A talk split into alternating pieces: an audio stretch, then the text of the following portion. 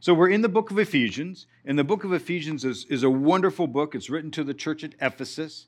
And there was a continuous battle, as we saw in other letters from Paul, for example, on Sunday mornings in the book of Galatians, this battle about Gentiles versus Jews. And, and what's the distinction and, and what's the big deal?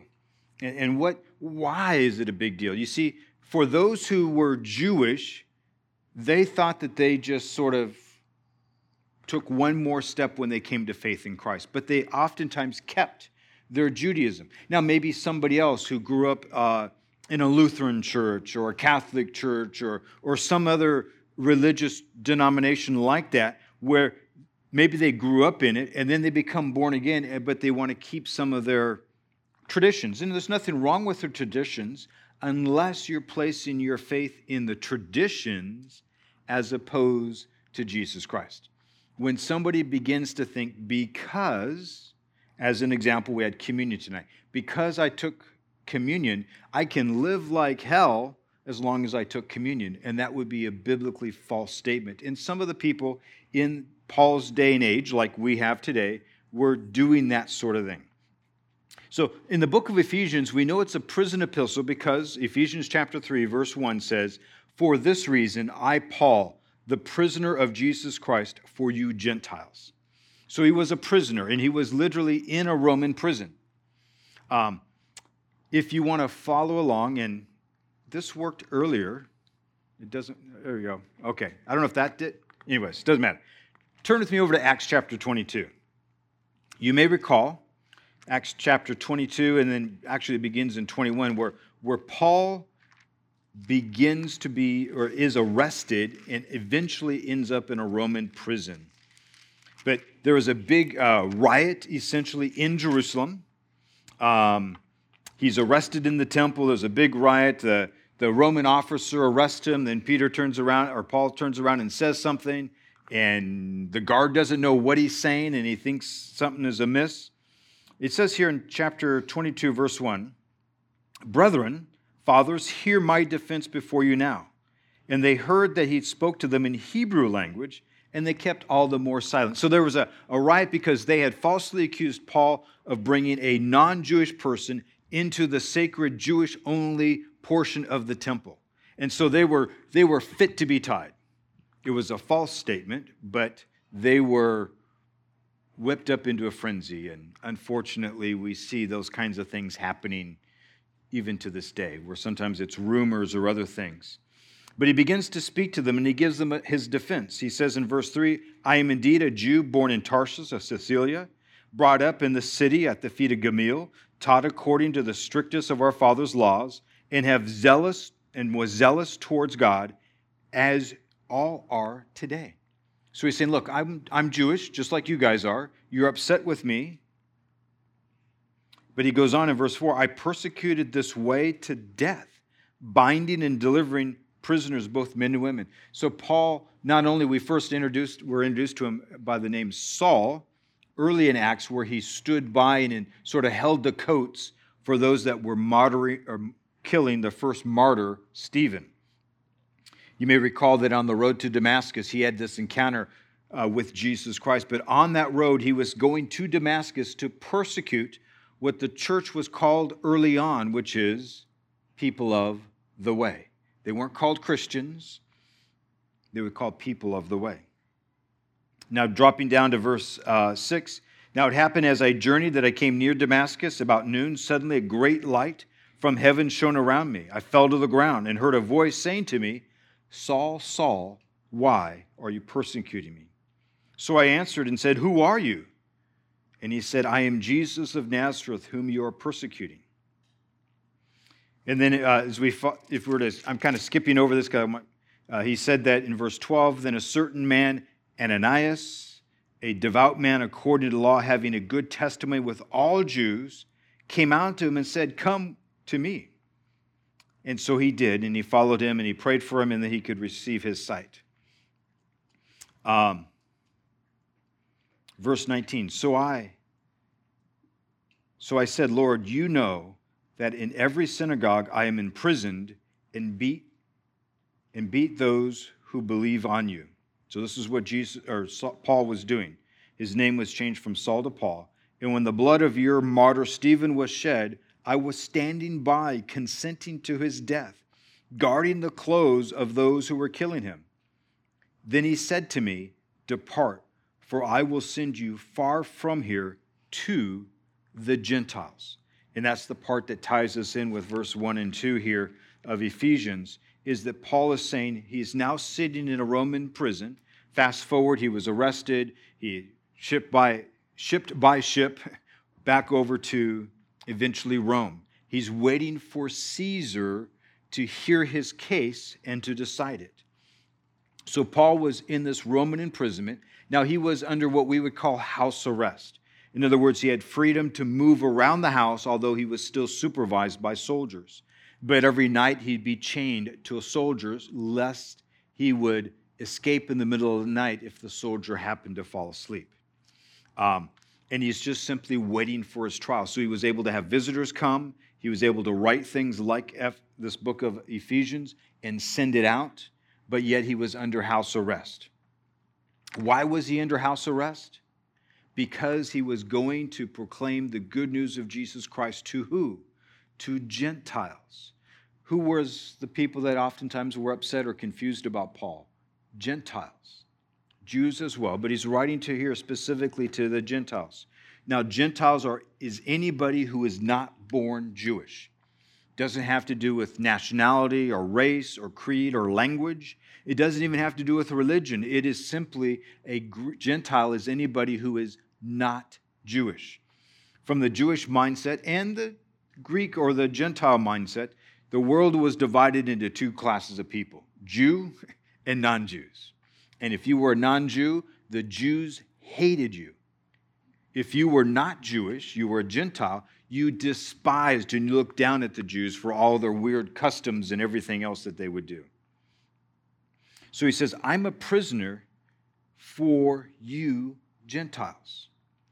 If indeed you've heard the, of the dispensation of the grace of God which was given to me for you, if you've heard the gospel message, I'm sitting in this house under house arrest because I shared the gospel with you or I was an instrumental. Indeed, if you've heard, if you responded to the gospel message, it was at that time because Paul was the only one in any significant way going out and sharing the good news of Jesus Christ with Gentiles. Now, you may remember Paul's habit. He would go into a town and he would look for Jews. He would look for anybody who was Jewish. If there was enough Jewish men in town, they would form a synagogue. If there wasn't, then there would be a place of prayer or, or gathering together where the Jews would gather, which was typically outside of town at whatever the water source was. That's why when Paul went to Philippi, he met with Lydia on the outskirts of town because there was not enough Jewish men there together in that town to form a synagogue. But most other times he would go to the synagogue and reason with them from the scriptures that Jesus was the answer. So, this word dispensation that we find here in uh, verse 2 is a word that sometimes causes a little bit of confusion. Some of your Bibles may have a different word there. It may say stewardship. In stewardship, at least in our thinking today, may be a little bit better word, uh, only because uh, when we see the word dispensation, then we think of some, maybe you think of some theological arguments that people have about different dispensations and different things like that. But that's not what Paul's trying to say here. He's saying this was a period of time when God was working uniquely or specifically. So when we hear that word, or at least here in, in uh, Ephesians chapter 3, the same Greek word is in Ephesians chapter 1, verse 10. The dispensation speaks about an implemented strategy. So that's why stewardship is another word, but it's the idea that God or if you take that word outside of the context of God, it was a strategy that people or group of people would come up with. This is how we're going to deal with this. You know, we're going to fix the economy because we're going to do this. We're going to, I'm going to get myself a better job and I'm going to do this. It's an idea of a strategy, a scheme to do something. That's what the word that's in your English Bible, dispensation or stewardship, means. But here, as well as in Ephesians 1:10, it should be interpreted this way the implementation of the strategy. It's not just, I'm going to talk about a strategy, it's the implementation of that strategy. What's the strategy? That God wanted to rescue Gentiles. That's the strategy. God wanted Gentiles to come into the, fa- the family, the fold of faith. This dispensation of grace, or this strategy of grace, which applies both to Jews and to Gentiles. You see, if you grew up Jewish, you were raised that you had to do certain things in order for God not to squish you like a little bug. You had to participate in Passover, you had to go to Jerusalem, you had to keep kosher, you couldn't work on the Sabbath, and so forth. A long list of rules, over 600 of them. Maybe some of you grew up in a religious setting that was just like that. There was a long list of rules. But when we talk about what we live under as New Testament saints, what we might call the, sometimes is called the dispensation or the strategy of grace or the new covenant of grace, is the idea that Jesus Christ paid the penalty for each of us.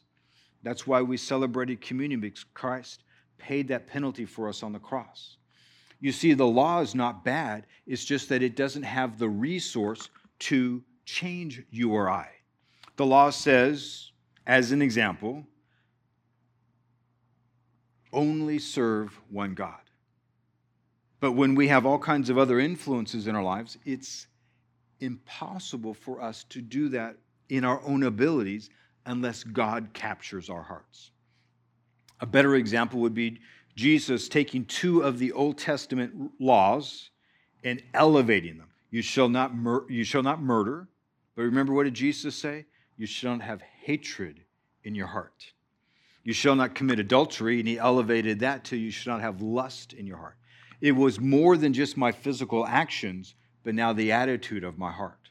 And so, you and I, as New Testament saints, under this grace, this implemented strategy of God, that we are brought near to God by the grace of God, by God's resources at Christ's expense.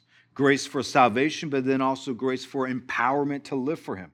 So when we talk about this, what Paul is saying here in verse 2 indeed, if you've heard of it, you've heard this gospel message, this good news of Jesus Christ, about this grace of God, which was given to me, was given to Paul. We read a little bit about that out of Acts 22 for you. This wasn't a personal message that I just get to hold on to.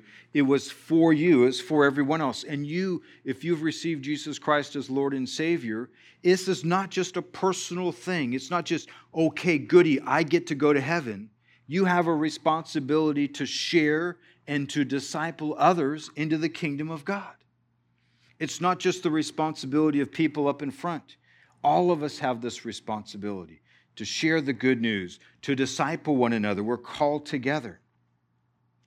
And so he says here in verse 3 how that by revelation he made known to me the mystery. And we'll talk a little bit more about mystery in a few minutes. But it was by revelation. It wasn't something that Paul figured out. It wasn't that he studied and he figured it out. Now, I'm not suggesting we not study God's word. But what I'm saying to you, people can read God's word but unless they're born again, it isn't going to make sense to them. Not in a biblical sense of sense. They can understand it as a piece of history, a piece of literature, and they can talk about who authored this and the concept, the background, what the author's influences were, just like we might critique anybody else in a piece of literature. But what we're talking about is not the ink on the page, and we're not even talking about the words themselves, but we're talking about a God breathed, God inspired words that come into our hearts and renew us, make us born again, make us brand new. This is what we're talking about. And this is done by revelation. If God did not tell us, we would never figure it out. How do you like that? If God didn't tell you or reveal himself to you, there is no way you would ever know about God. Some of us think we're pretty smart. Some of us have been in church a long time. Some of us know lots of stuff, and we can say, but wait a minute. I know this, I know that, I've read this thing and that thing.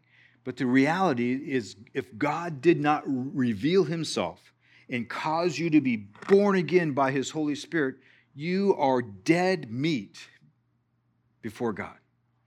If we were to back up to chapter 2, verse 1, we were dead in our trespasses and sins. It's this gift that we have as salvation is absolutely and totally a work of God.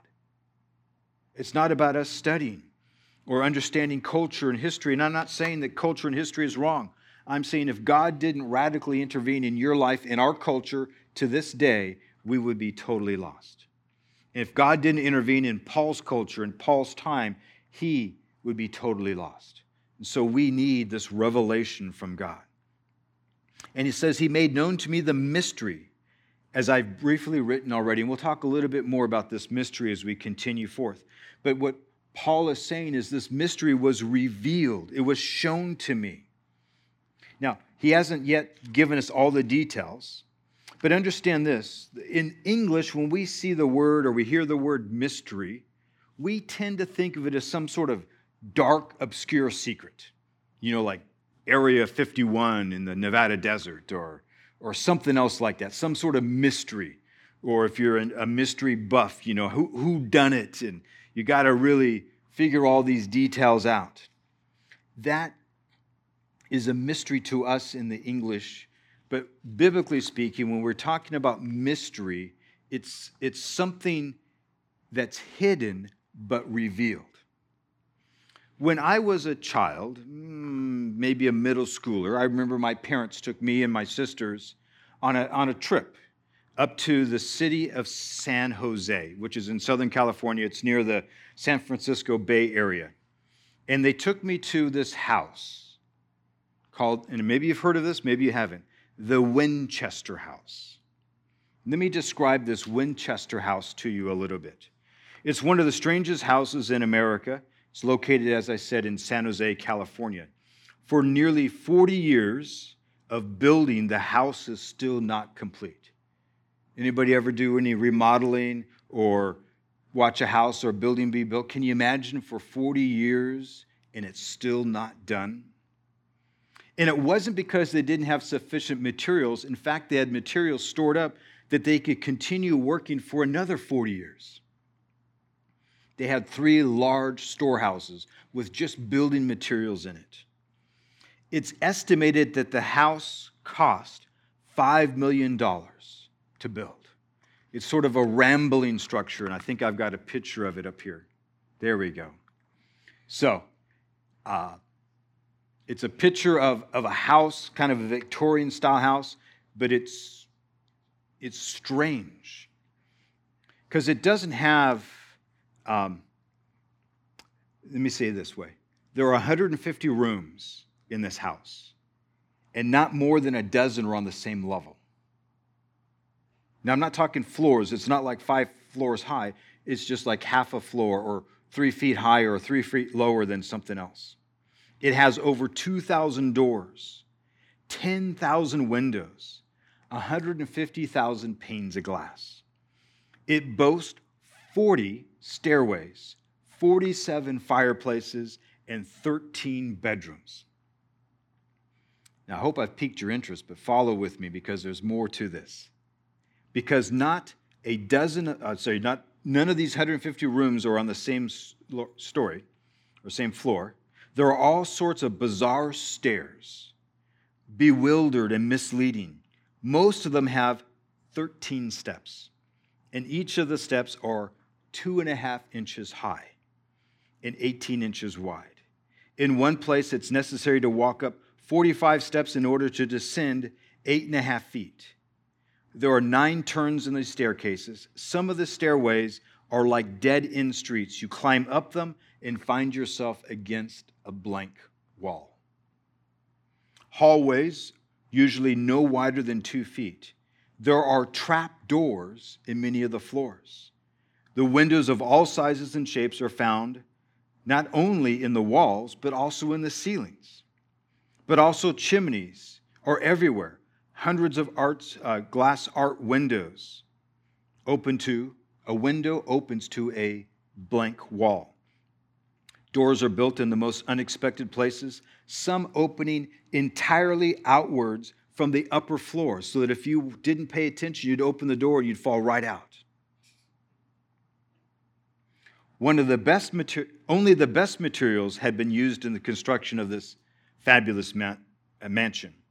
The floors are the finest woods, no veneers used. There are thousands square there are thousands of square feet of finishes, wooden finishes like the top of a grand piano. Where you can see yourself in it. Art glass stems in the window and the doors, gold and silver chandeliers hang from many rooms. Gold and silver leaves decorate the walls. The ceiling of the bedrooms are engraved by famous artists and actually given the effect to make it look like there's cobwebs. Most of us try to get rid of the cobwebs, but I guess that's one way to battle cobwebs.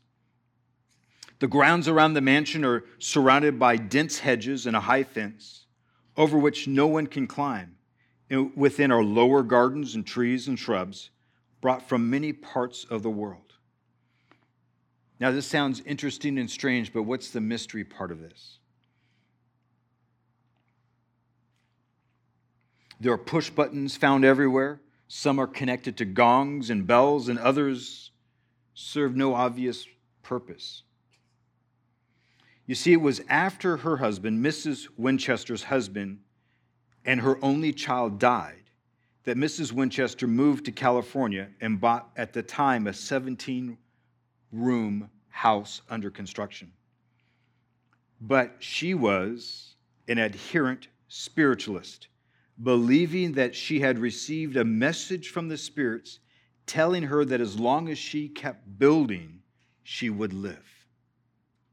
That's why she had stairwells going everywhere. She had doors every place. She was always adding something to this. She was told if she stopped building, she would die. So Mrs. Winchester began her work, it's known as the Winchester House, began her work out of her own hope for salvation, for eternal life.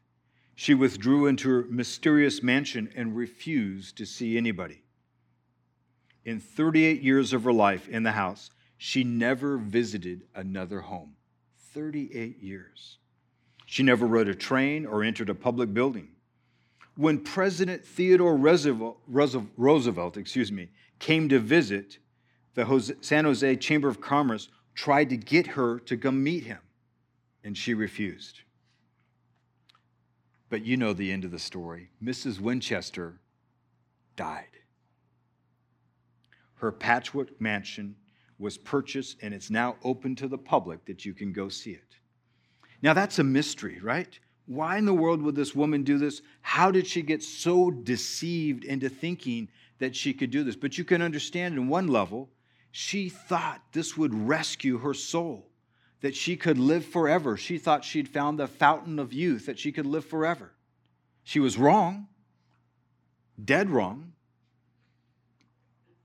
Pun intended, but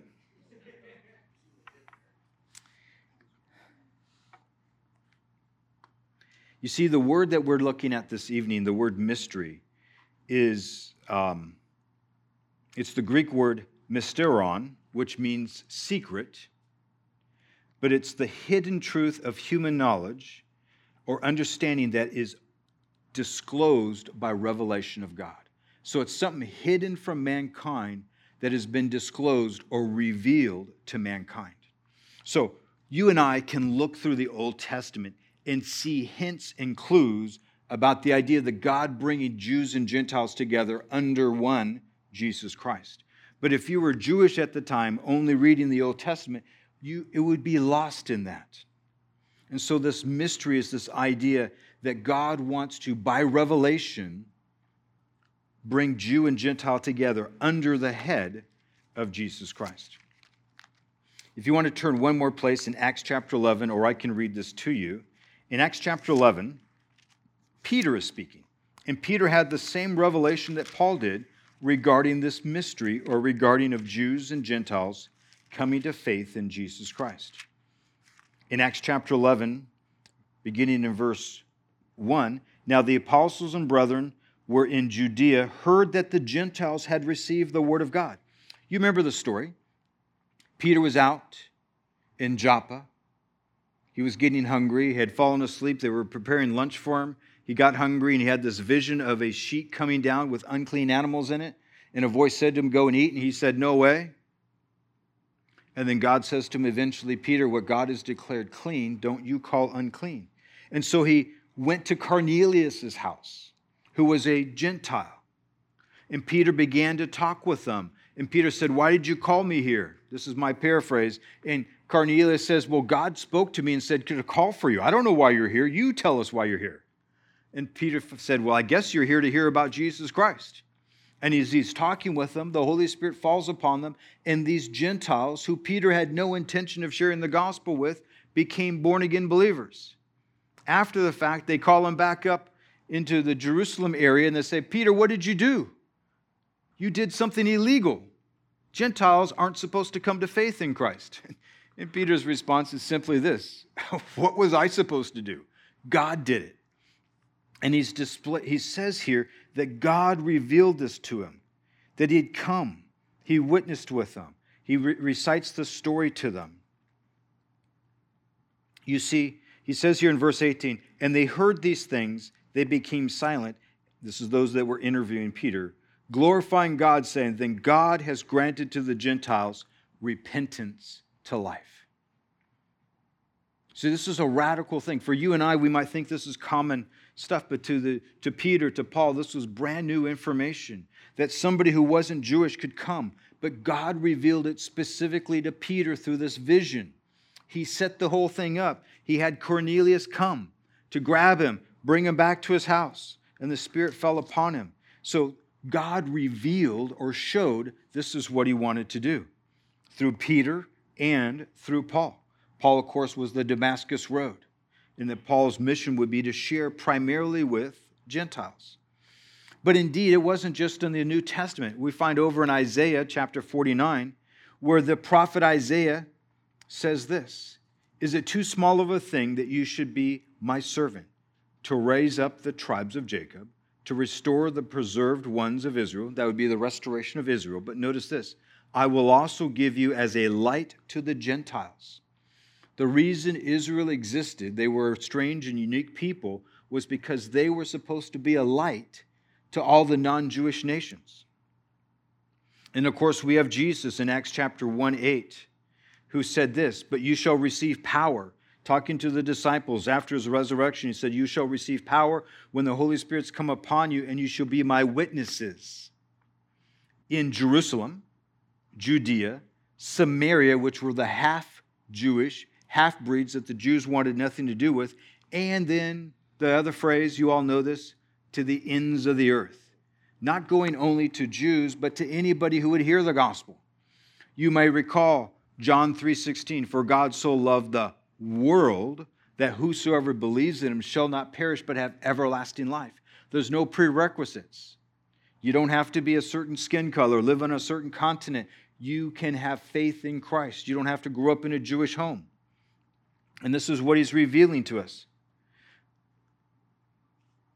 Verse 3 again in, in Ephesians chapter 3 how that by revelation he made known to me the mystery as I've briefly already written by which, when you read, you may understand my knowledge in the mystery of Christ. So, as you read this, Paul is saying, Understand my knowledge. Now, please understand, Paul is not giving them brand new stuff.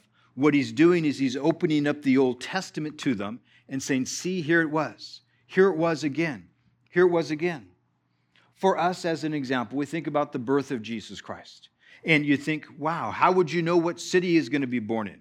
Well, Micah tells us that he'd be born in the city of Bethlehem, but that he'd be called out of Egypt, but he'd be known as a Nazarene.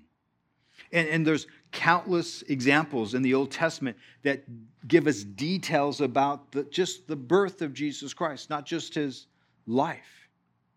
And so many of those things we can look back at and go, oh my goodness, it's been there the whole time and I didn't see it before. And that's what Paul's saying to us. And as you continue to discover and read God's word, God wants to reveal to you more and more things. Not brand new things like some weird cultic thing, but to reveal to you more layers about this great mystery of our relationship with Jesus Christ.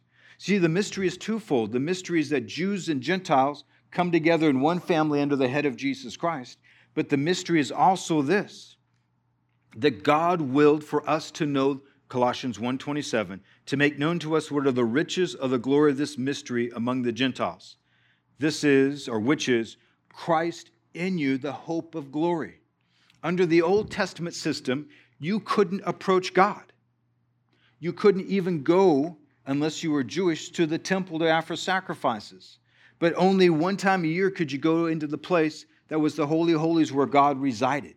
And then only one person, the one priest chosen for that year, only he could go in. And he represented the people. But in this New Testament or this new age of grace, you and I have what? Christ in us, the hope of glory. It's not that you have to travel to a certain city, a certain building at certain times. You have Christ in you right now. You had Christ in you a half hour ago. You'll have Christ in you tonight when you go to bed. And guess what? When you fall asleep, He'll still be there. And when you wake up in the morning, He'll still be there.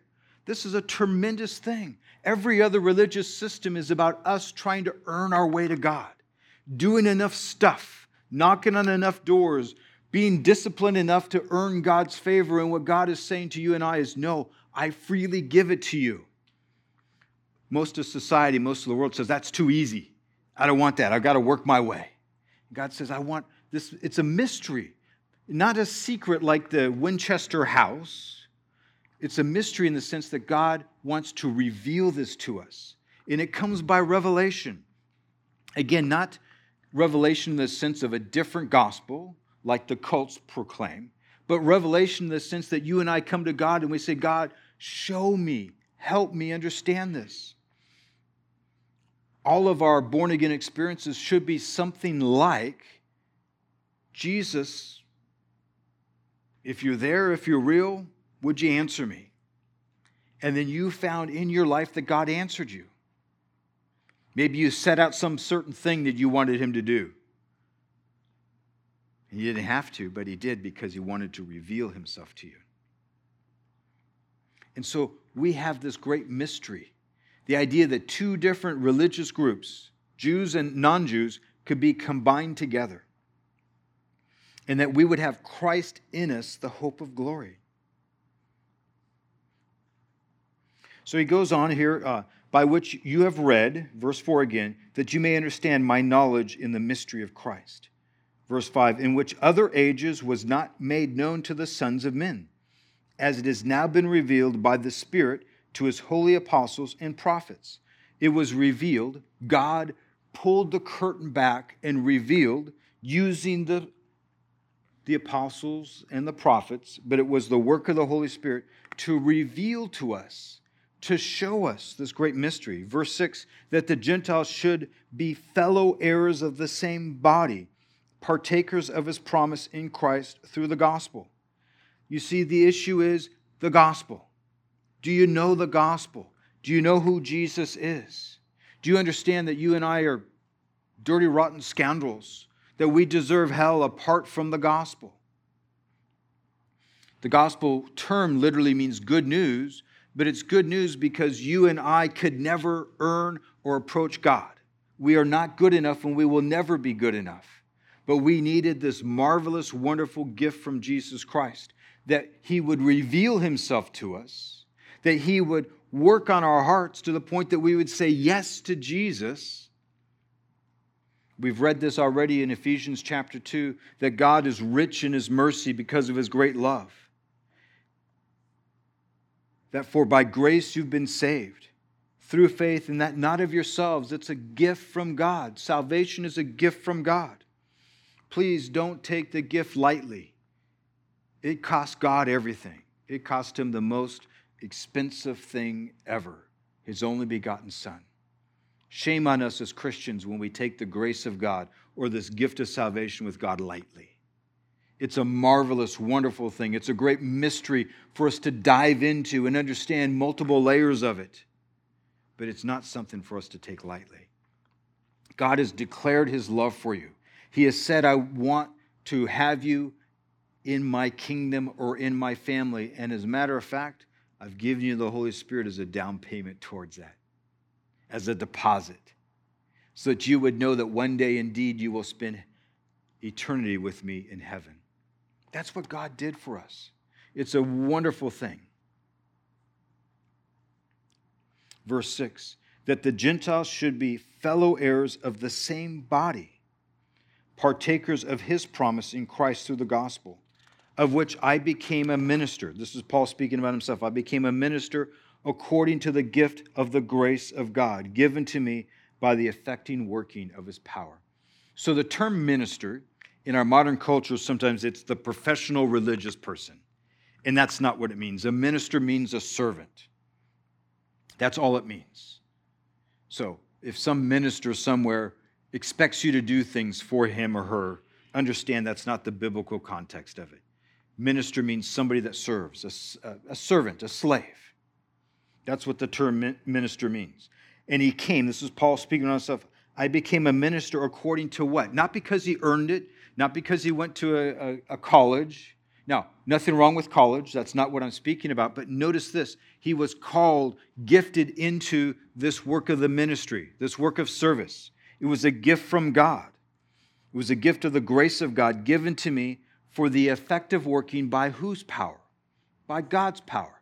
Sometimes we as Christians, we, we mistakenly get things confused. We think, okay, God's rescued me. Thank you, God, so much. In order to show my appreciation, I'm going to do all these things.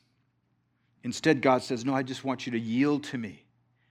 I didn't save you by the, my grace so that you could work the rest of the way to spiritual maturity. I saved you by grace that you would grow in this maturity, grow in the sense of being enjoying that fellowship. On Sunday mornings, I talked about John chapter 15, that classic passage of Jesus talking about the Father being the vine dresser, Jesus being the vine, and we are the branches. You remember that story? And the idea is that with that vine, it's to produce fruit. But what does the branch do? What's the branch's role in this vine? The branch's role is simply to hold out the fruit so it can grow. The branch's job is not to get into the dirt. The branch's job is not to be stable in the wind. The branch's job is simply to hold out the fruit. Now, the Father comes along and trims away. Don't we all love it when God trims us? says, Oh, yeah, I need you to have a little bit more faith. And we go, Oh, yes, I want faith, just not that way. Or we say, oh, I want more patience, but not right now. So the vine dresser comes along and trims out the junk of our life. For what purpose? So that the fruit can grow and the fruit can be displayed. You and I are fruit hangers. We hang out the fruit. We're to show the fruit so that others would get the glory, that God would get the glory. That's what your job is. Your job, Paul's job, was not to make himself an apostle. Paul's job was not to evangelize the world, although those were things that he did. His job was to give glory to God. And God chose Paul to do that. And God chooses each of us to do that. It may be at your work, it may be at school, it may be in your family, but God has chosen you in that environment to be His fruit bearers, to bear fruit. That you would be that person in that home, in that classroom, on the job, sharing the love of Jesus Christ and that you are able to do it by God's empowerment. It's not that, okay, we're going to stoke you up, we're going to get you excited, we're going to, you know, get you razzed up to play the game or to do the boxing match or whatever else. No, this is a total and absolute reliance upon God. We don't grow because we do certain things, we grow because we exercise our faith. On Tuesday mornings, we've just finished uh, a couple weeks ago the book of Hebrews, chapter 11, which is that hall of fame of faith, where the author of Hebrews gives us example after example of individuals from the Old Testament who did what you and I might consider great things. But the author of Hebrews says it was their faith. I think, for example, of Noah. When I usually think of Noah, I think, man, he was the ark builder. It was awesome. Good woodworker, right?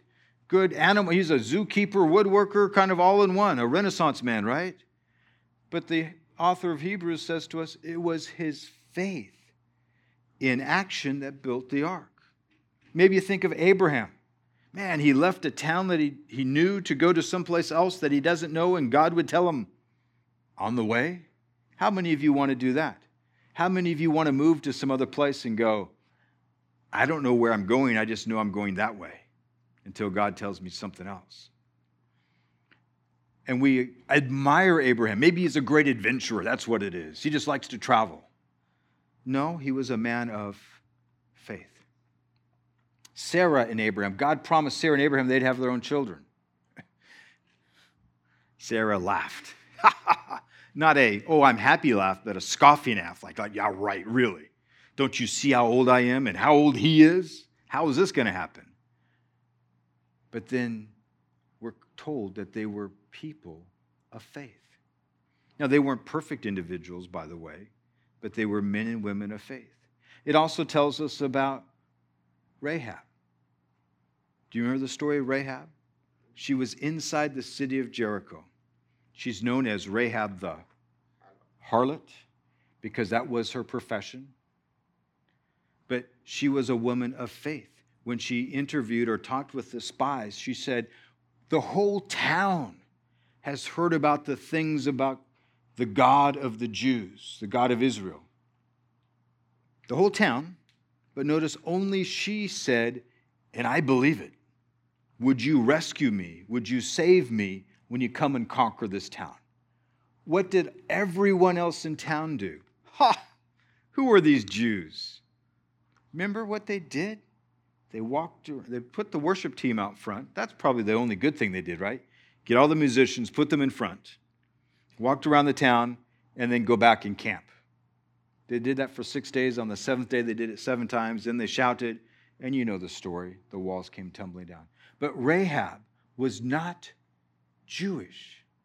She came from the bad background. She lived in the wrong town. And yet, you notice when you read the genealogy of Jesus Christ that Rahab is in the genealogy, the lineage of Jesus Christ. You see, God took a woman with a bad background, a bad profession, living in the wrong town, from the wrong genetic family, we might say, and he superimposed her into the lineage of Jesus Christ.